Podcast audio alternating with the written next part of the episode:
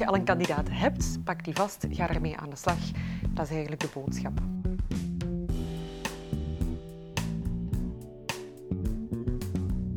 Als we inderdaad te veel op zoek gaan, hè, blijven op zoek gaan naar die witte raaf, hè, dat we eigenlijk ja, een stuk in de val trappen van talent waste. U luistert naar de HR Magazine podcast.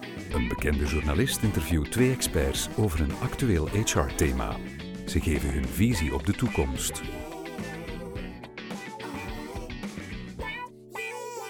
Welkom bij een nieuwe aflevering van Studio HR. Een aflevering waarin we het gaan hebben over de krapte op de arbeidsmarkt. Want die is er nog, maar er zijn ook kandidaten. Al moet je wel bereid zijn om met elke kandidaat aan de slag te gaan en dat vraagt enige creativiteit. Maar daar weten mijn twee gasten alles over. Peggy de Prins en Joke van Bommel, welkom. Hallo. Uh, Joke, jij bent van de VDAB. Ja, klopt. En Peggy, jij bent professor. Ja, Waar? van de Antwerp Management School. En je bent professor in duurzame werknemersrelaties. Ja, dat klopt. Hoe word je professor in duurzame werknemersrelaties? Door veel onderzoek eh, te doen eh, binnen de wereld van eh, mensen in organisaties. Dus al ja, 30 jaar doe ik onderzoek binnen HR, binnen patronale, syndicale middens, om op zoek te gaan, dat is ook een stuk mijn passie, wat er beweegt, zowel binnen ja, de managementwereld als binnen de wereld van de werkenden. Ja, ik wilde eigenlijk een open deur intrappen, maar die deur is al zo vaak ingetrapt dat ze gewoon ook niet meer te zien is. Er is een krapte op de arbeidsmarkt, Joke. Ja, ja, die is er al heel lang. Die gaat ook heel moeizaam weg. Eh, om een idee te geven van cijfer, een spanningscijfer dat weergeeft hoe groot die spanning is op de arbeidsmarkt. Er zijn momenteel maar 1,8 kandidaten, dus nauwelijks twee kandidaten per vacature. Dus, je dat moet het eigenlijk doen met iedereen die bij je binnenkomt. Exact. Als je al een kandidaat hebt, pak die vast, ga ermee aan de slag. Dat is eigenlijk de boodschap. En er is gewoon te veel werk voor te weinig kandidaten, of, of hoe moet ik dat dan eigenlijk zien? Wel, er zijn kandidaten, uh, maar het aantal vacatures is ook gewoon bijzonder hoog. Om een idee te geven, we hebben op dit moment 70.000 openstaande vacatures. Dat blijft een heel hoog aantal. Een van de belangrijkste redenen daarvoor is de vergrijzing. Voor elke 100 mensen die op pensioen gaan, komen er maar 82 jongeren bij. Dus dat betekent een structureel tekort. En bovendien zitten we ook met een kloof tussen de kandidaten en de vacatures die we vandaag hebben. Wat maakt dat je als werkgever gewoon aan de slag moet met de kandidaten die op jou afkomen en dat je daar heel inclusief aan de slag moet. Dus dit zou eigenlijk een heel goed moment geweest zijn voor de digitalisering om massaal jobs te schrappen. Want we hebben toch de mensen niet om de vacatures in te Wel, nee, digitalisering, in tegenstelling tot wat veel mensen denken, creëert nog extra jobs eigenlijk. Dus. Oké, okay, dus dat klopt Dat- dan dat- ook weer nee, niet meer. nee, nee, Hebt u niet. daar specifiek onderzoek naar gedaan, naar die krapte op de arbeidsmarkt? ook? God, we zitten vooral ehm, ja, met ons onderzoek binnen hè, het HR-gegeven en hoe dat eigenlijk bedrijven reageren op die krapte. Hè, en ook sectoren. Hè. En hoe reageren ze? Ehm, paniekerig. HR, denk ik, eh, heel veel eh, van de HR-energie, man- en vrouwkracht gaat vandaag naar eh, de employer brand, naar de, de recrutering, de selectie. Dus we zien daar eigenlijk bijzonder ja, veel inspanningen, toch ook vaak een beetje vanuit ja, paniek. Men, men, Het is een beetje krampachtig misschien. ja, ja, toch wel. Bedrijven, werkgevers die niet altijd goed weten wat ze dan moeten doen, die een beetje wild om zich heen slaan in de hoop toch een kandidaat te vangen. Het, het vraagt wel wat van werkgevers om natuurlijk vandaag kandidaten te vinden. En ze vissen in dezelfde vijver als heel veel andere werkgevers. Dus het komt er wel op aan om die kandidaten te vinden. Als ze die dan vinden, matcht die ook niet altijd één op één met het profiel dat ze zoeken. Dus dat is dan ook wel weer een uitdaging om te zoeken van hoe gaan we er dan mee aan de slag. Eh, maar ja, die witte raven die zijn gaan vliegen, dus eh, het is van moeten. Of je moet ze heel duur wegkopen, maar ja, dat is dan ook weer... Op Ook niet duurzaam. Op, nee, en op een gegeven moment is het geld misschien ook wel een keer Ook, op. Ja. Maar we zijn wel van het aanpakken, dus laten we eens kijken naar hoe we het dan moeten doen. Eh, competenties, daar gaat het dan altijd over. Je zei net al, er is een beetje een mismatch tussen wat bedrijven zoeken en de uitstroom uit het onderwijs of, of kandidaten die op zoek zijn naar een job. Maar het zijn wel mensen met competenties natuurlijk. Ja, wel, we zien dat traditioneel werkgevers nog wel geneigd zijn om op hun, hun, in hun vacatures te vragen naar een bepaalde mate van ervaring, naar bepaalde diploma's. En daar proberen we toch wel aan werkgevers mee te geven van kijk ook naar die competenties. Misschien is dat zelfs belangrijker voor jouw job, voor het, eh, het profiel dat je zoekt, dan dat diploma of die ervaring. Koester ze. Koester die competenties inderdaad en focus daarop. En hoe doe je dat? Want dat is een heel mooi woord, hè, koesteren. Maar hoe zet je het in de praktijk om? Wel, door eigenlijk te gaan na te gaan in het uh, beroep of, of ja, het profiel dat je zoekt van wat heeft iemand nodig in de job die, dat je, die je open hebt staan in jouw bedrijf. Door te na te gaan van wat zijn dan de competenties die daar nodig zijn, de mate, het niveau van samenwerken bijvoorbeeld, of het inzicht in uh, ja, allerlei zaken. Dus kijk daarnaar, focus daarop en ga daarmee aan de slag. Zoek dat, dat ook in de kandidaten en laat het ze desnoods uittesten. Kijk ook uh, in de praktijk of dat mensen die kennis uh, en die vaardigheden in huis hebben, hebben waar dat jij naar op zoek bent. Wat zegt de academicus?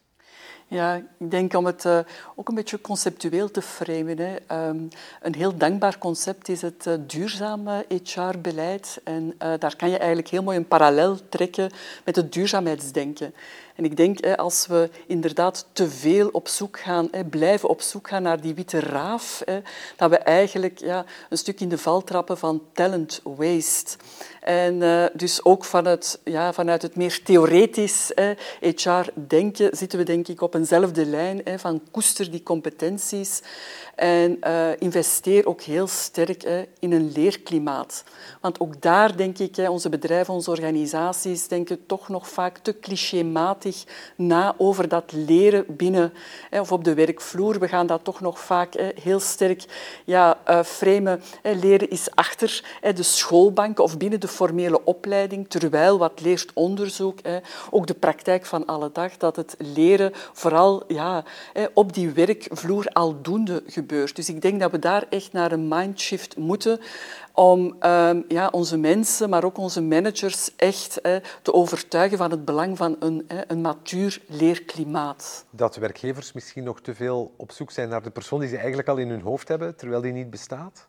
Ja, klopt. Hè. Dus die, die, die witte raaf en eigenlijk, ja, hè, uh, ja vanuit de constatatie, uh, ja, die vinden we niet, moeten we nu eigenlijk, denk ik, versneld hè, de sprong zetten van oké, okay, dan moeten we met de mensen die zich wel aanbieden, hè, de competenties die er zijn, ook versneld eigenlijk hè, gaan streven naar leerwinst, naar echt een groeitraject, zodanig dat zij wel aansluiten op de behoeften van het bedrijf. Dus maar dat zijn we niet gewoon, want we kijken als het gaat over leren nog heel sterk. Ah, dat is de verantwoordelijkheid van scholen, van opleidingen. En ook binnen bedrijven van de formele opleiding. Terwijl denk ik dat we heel veel kansen laten liggen om mensen mee te nemen in systemen van coaching, mentorschap, zodanig dat zij aldoende eigenlijk ja, snel of versneld kunnen instappen uh, in, een, in een job. Het is een beetje zoals zoeken naar een lief, dat moet je niet doen, want dan heb je geen aandacht meer voor wie er wel rondloopt. Als je die persoon al in je hoofd helemaal hebt gevormd. Dus laat je verrassen, ook op de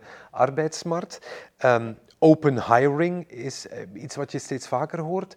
Dat zijn bedrijven die denken, je hebt een match met ons met onze brand, met het bedrijf dat wij zijn. En we zullen al de rest wel voor jou doen. Is, is dat een goede manier? Wel, open hiring is eigenlijk, ja, je post een vacature en de eerste, de beste die zich aandient, die geef je een kans. Kom en die geef je, ja, voilà, die laat je starten in een proefperiode. En tijdens die proefperiode merk je dan, is er een match, ja of nee? En dan kan je na een bepaalde tijd zeggen van, hier scheiden onze wegen of net niet. En meestal blijkt wel dat dat een, een resultaat oplevert, dat dat wel werkt. En het sterke daarvan is dat je eigenlijk de bewuste of onbewuste vooroordelen die je zou hebben als werkgever, dat je die geen kans geeft. Je geeft iedereen een, een kans op basis van hun motivatie, um, van hun eigen sterkte. Daar uh, geloof je in en geef je dan kansen.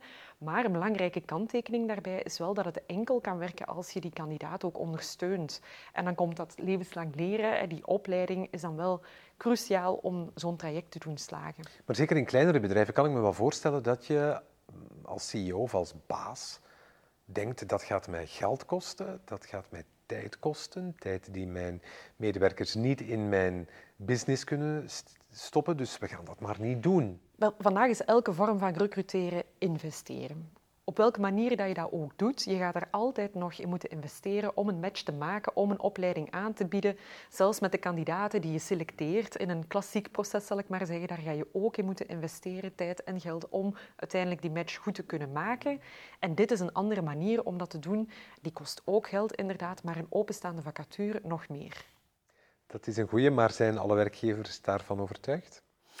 Goh, nee, en ik ben eh, ja, absoluut overtuigd, het is een investering en je zal tijd ook vrij moeten maken van mentoren. En, uh, Mensen in het bedrijf die iemand onder hun vleugels nemen. Ja, klopt. Ja. ik heb net onderzoek gedaan in, het sector, in de textielsector en ik zag dat daar eh, echt wel een probleem was. Want de beste expert, beste vak, eh, man of vrouw, is niet per definitie een goede mentor. Dus ik zag dat daar echt wel ja, het is niet omdat je goed bent in iets dat je ook die passie kan doorgeven of iemand ook de tools kan geven om te groeien natuurlijk. Ja. Niet iedereen heeft die pedagogische kwaliteiten of het geduld hè, om dat uh, te kunnen doen. Dus daar zag ik toch echt wel ook een blinde vlek om hè, de mentoren, uh, vaak ook mature mensen, dus voor hen zou dat hè, ook wel ja, een stuk um, een bevestiging kunnen zijn van, van hun talent hè, en, en ja, een erkenning van, van uh, hun groeitraject. Dus ik denk dat daar ja, een een heel mooi verhaal te schrijven is op voorwaarde hè, dat zij ook voldoende ondersteuning krijgen, dat zij ook voldoende ondergedompeld worden in het belang van coaching, etc. Dus um, ja, investering in mentorschap, maar, en dat kost dan geen geld, hè, is die mindshift. Om echt te geloven in een leerklimaat, om ja, leren als iets positiefs in je organisatie eigenlijk te omarmen, om bij wijze van voorbeeld, op elke teammeeting, ik doe dat persoonlijk ook, wekelijks eigenlijk een klein rondje te doen. Wat heb je deze week geleerd? En uh, dat kost niks, maar dat is zo inspirerend en het, ja, het uh, is ook sociaal besmettelijk. Want we gaan nu veel meer uh, alert zijn op wat leer ik en het ja, uw leerproces benoemen, van elkaar leren. Ja, het ook als... het ook geen druk? Ik kan me voorstellen als je elke week die vraag krijgt, dat je denkt oei, straks komt die vergadering en ik moet zeggen wat ik geleerd heb en ik heb niks en ik, ik denk dat ik muziek ga melden. Kan dat ook dat effect hebben? Het kan misschien averechts werken ook ja, de slinger mag weer niet te ver hè, doorslaan, maar ik merk toch dat het eigenlijk vooral iets heel prikkelend, iets heel positiefs en dat we ja, op die manier, bijvoorbeeld ik ook als senior, hè, ik geef ook aan mijn junior mensen heel sterk mee van ah, wat leer ik van, van jou? Zodanig dat het ook een wederzijds proces is. En om ook aan te geven, een leven lang leren betekent ook dat je als senior hè, elke dag leert. Hè het geeft ook aan, want dat is ook ja, een stukje het addertje onder het gras, dat we moeten durven ook hè, te zeggen van ja, ik heb fouten gemaakt. Hè, ook hè, de dark side, de donkere kanten van het leerproces te durven benoemen. Maar dat vraagt ook wel enige kwetsbaarheid van, van, van leiderschap. En dat is iets waar we in Vlaanderen toch zeker niet heel sterk in zijn. Hè. Daar moeten we altijd maar vechten en sterk zijn. En ja, je als leider kwetsbaar tonen is, dat is niet, zo niet iets wat in onze aard zit. Hè? Nee, inderdaad. En ik denk nu bijvoorbeeld aan VDAB zelf. Uh, we hebben een leidinggevende die daar heel sterk op stuurt van leer, uh, ga ook voor, voor proefprojecten, testingen uit. En dat moet niet meteen allemaal een succes zijn, maar probeer het op zijn minst. En dat uitproberen, dat leren van wat je uitgeprobeerd hebt, dat is natuurlijk cruciaal. Dat je ook wel die ruimte krijgt inderdaad van een leidinggevende die daarachter staat, ook als het faalt. Welk advies geven jullie aan, want jullie zijn natuurlijk bezig met die vacatures, dat gaat natuurlijk over die schakel zijn tussen werkgevers en werknemers. En werknemers of potentiële werknemers hè, kijken in jullie databank en die proberen dan hun weg te vinden. Maar wat doen jullie aan werkgeverszijde? Wel, wij gaan naar werkgevers toe. Hè. En uh, wat het eerste dat we doen, is eigenlijk hun de cijfers tonen. Van, je bent op zoek naar dit profiel. Zoveel andere werkgevers zoeken ook naar dat profiel. Hebben zoveel vacatures. Ja. ja. En dan verschieten ze meestal toch van, oké, zoveel andere vacatures staan er ook nog open. Er zijn maar zoveel kandidaten, dus dan komt dat wel binnen. Dat is wel een reality check. Uh, Toont dat ze het anders zullen moeten doen, is eigenlijk wat je daar zegt. inderdaad wel de boodschap te geven van je gaat hier wel anders moeten aanwerven en anders daar naar moeten kijken. Niet omdat wij zeggen dat het moet, maar omdat je eigenlijk niet anders kan als je nog kandidaten wil vinden. En dan reiken we ook uiteraard wel oplossingen aan. Want we willen met jou mee op zoek gaan naar een kandidaat, Maar geef dan wel die kandidaten ook een kans. En we kunnen dan wel zorgen dat het een match wordt met opleidingen, met werkplek leren, met coaching. Ja, want hoe pak je dat aan? We kunnen wel willen dat al onze werknemers levenslang kunnen leren en dat zal ook nodig zijn. Maar als de baas niet levenslang leert, dan zal de werknemer dat Daar ook begint het inderdaad. doen. En vandaag zien we toch nog te vaak dat het recruteringsproces te vaak een HR-ding is van één afdeling of van één persoon. Terwijl het inderdaad gaat over een cultuur van leren, eh, van uitproberen, van kansen krijgen en groeien in heel het bedrijf. Moet die mindshift nog helemaal komen of zijn we al op de curve ergens? Ik denk, als we het bruggetje bijvoorbeeld tussen het thema van leren en motivatie slaan, dan denk ik, hebben we toch al een hele weg afgelegd. Ik denk dat heel veel bedrijven in een engagementbeleid, in een retentie, in een motivatiebeleid, heel sterk al wel beseffen van oké, we moeten mensen de ruimte geven om te groeien, om zich te stretchen. Want dat mot- motiveert. Motivatietheorie is heel duidelijk. Op het moment dat je als werknemer het gevoel hebt van ah, ik maak progressie, hoe klein die ook hè, is, dat geeft een ongelooflijke boost in motivatie. Dus ik denk dat we daar ook voor HR eigenlijk hè, een hele makkelijke link hè, te leggen hebben van kijk, uw engagement, uw motivatiebeleid, als je daar uw leerproces en uw groeipad op inplucht, dan moeten we niet van scratch beginnen. Dan zit daar eigenlijk al, al heel wat mooie eh, DNA. Waar wel, denk ik, als we dan het andere bruggetje leggen tussen leren en dan het vertrouwen, een klimaat van vertrouwen. Dat we rond psychologische veiligheid, wat dat we hier benoemen, om, om inderdaad in uw team een klimaat, een, een, een sfeer te creëren waarover dat je over delicate zaken, over, want het is heel makkelijk om te praten over uw talent en uw sterktes, maar het is veel, veel moeilijker om het te hebben van ja, waar, waar struggle ik mee, wat zijn, hè, waar, waar, waar zitten echt mijn ontwikkelpunten. En zowel in een team als in één op één, in, in, in een coachingsrelatie, als je daar die psychologische veiligheid, als je dat belangrijk vindt, als je dat promoot als werkgever, dan eh, denk ik, eh, ja, dan, dan zit je echt op, op, heel, op heel vruchtbare grond om verschillende HR-thema's eigenlijk een stuk te verbinden en waar dat leren heel snel kan aangehaakt eh, worden op klassieke, traditionele HR-domeinen. Zeg dat de wetenschapper het gezegd heeft en voor de praktijk kunnen we bij jou terecht.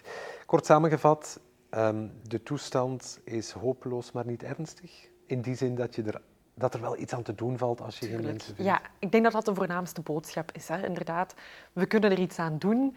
Uh, en we vragen ook aan zowel aan de kandidaten als aan de werkgevers om daarin mee te denken en mee te stappen in die leercultuur en die groeicultuur waar uh, Peggy het over heeft. Durven springen, Joke van Bommel en Peggy de Prins, dank u wel.